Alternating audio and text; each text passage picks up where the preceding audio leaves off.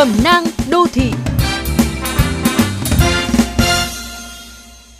Trên chuyến xe giường nằm từ quê ra thành phố, một phụ nữ trung tuổi đề nghị nhà xe cho xuống ở dọc đường.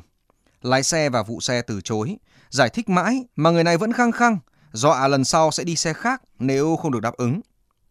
Đôi bên lời qua tiếng lại, khiến mọi người trên xe cũng nhức đầu, nhưng không ai lên tiếng.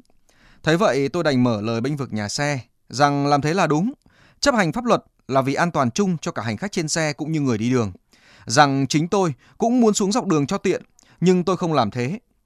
Được bênh, nhân viên xe khách càng kiên quyết giữ quan điểm thà từ chối phục vụ chứ nhất định không nhượng bộ đòi hỏi vô lý. Cuối cùng người phụ nữ kia đành chấp nhận xuống xe ở cuối bến, dù còn hậm hực. Các bạn thân mến, tham gia giao thông ai cũng muốn tiện nhất cho mình, mà nhiều khi quên mất sự ảnh hưởng đến xung quanh, ngại vào bến, vẫy xe dọc đường, ngại bắt taxi hoặc đi xe buýt nên đòi xuống ở nơi gần nhất.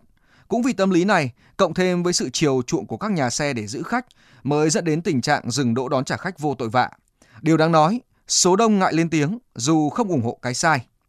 Chuyện thắt dây an toàn cũng vậy. Mặc dù được khuyến cáo dây là thiết bị quan trọng hàng đầu để giảm thiểu chấn thương do tai nạn giao thông, nhưng vẫn có nhiều người thờ ơ với dây an toàn. Nhà xe có thể nhắc hoặc không, nhưng đó là việc mà bạn không thể quên mỗi khi bước chân lên xe. Bạn càng không nên tặc lưỡi chấp nhận nếu ghế ngồi không có dây an toàn hoặc dây bị hỏng. Một số người bước chân lên xe là ngủ. Tuy vậy, một số kinh nghiệm quan trọng là hãy tỉnh táo và quan sát. Nếu có thể thì phân công nhau luân phiên làm việc này trong suốt chuyến đi. Bởi đôi khi, một cảnh báo sớm trước dấu hiệu buồn ngủ hoặc mất tập trung của tài xế có thể cứu mạng hàng chục con người.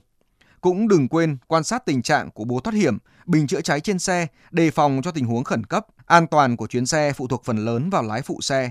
Tuy nhiên, bạn hoàn toàn có thể tự bảo vệ mình và mọi người bằng một số lưu ý đơn giản vừa nêu, thay vì phó thác an toàn cho tài xế.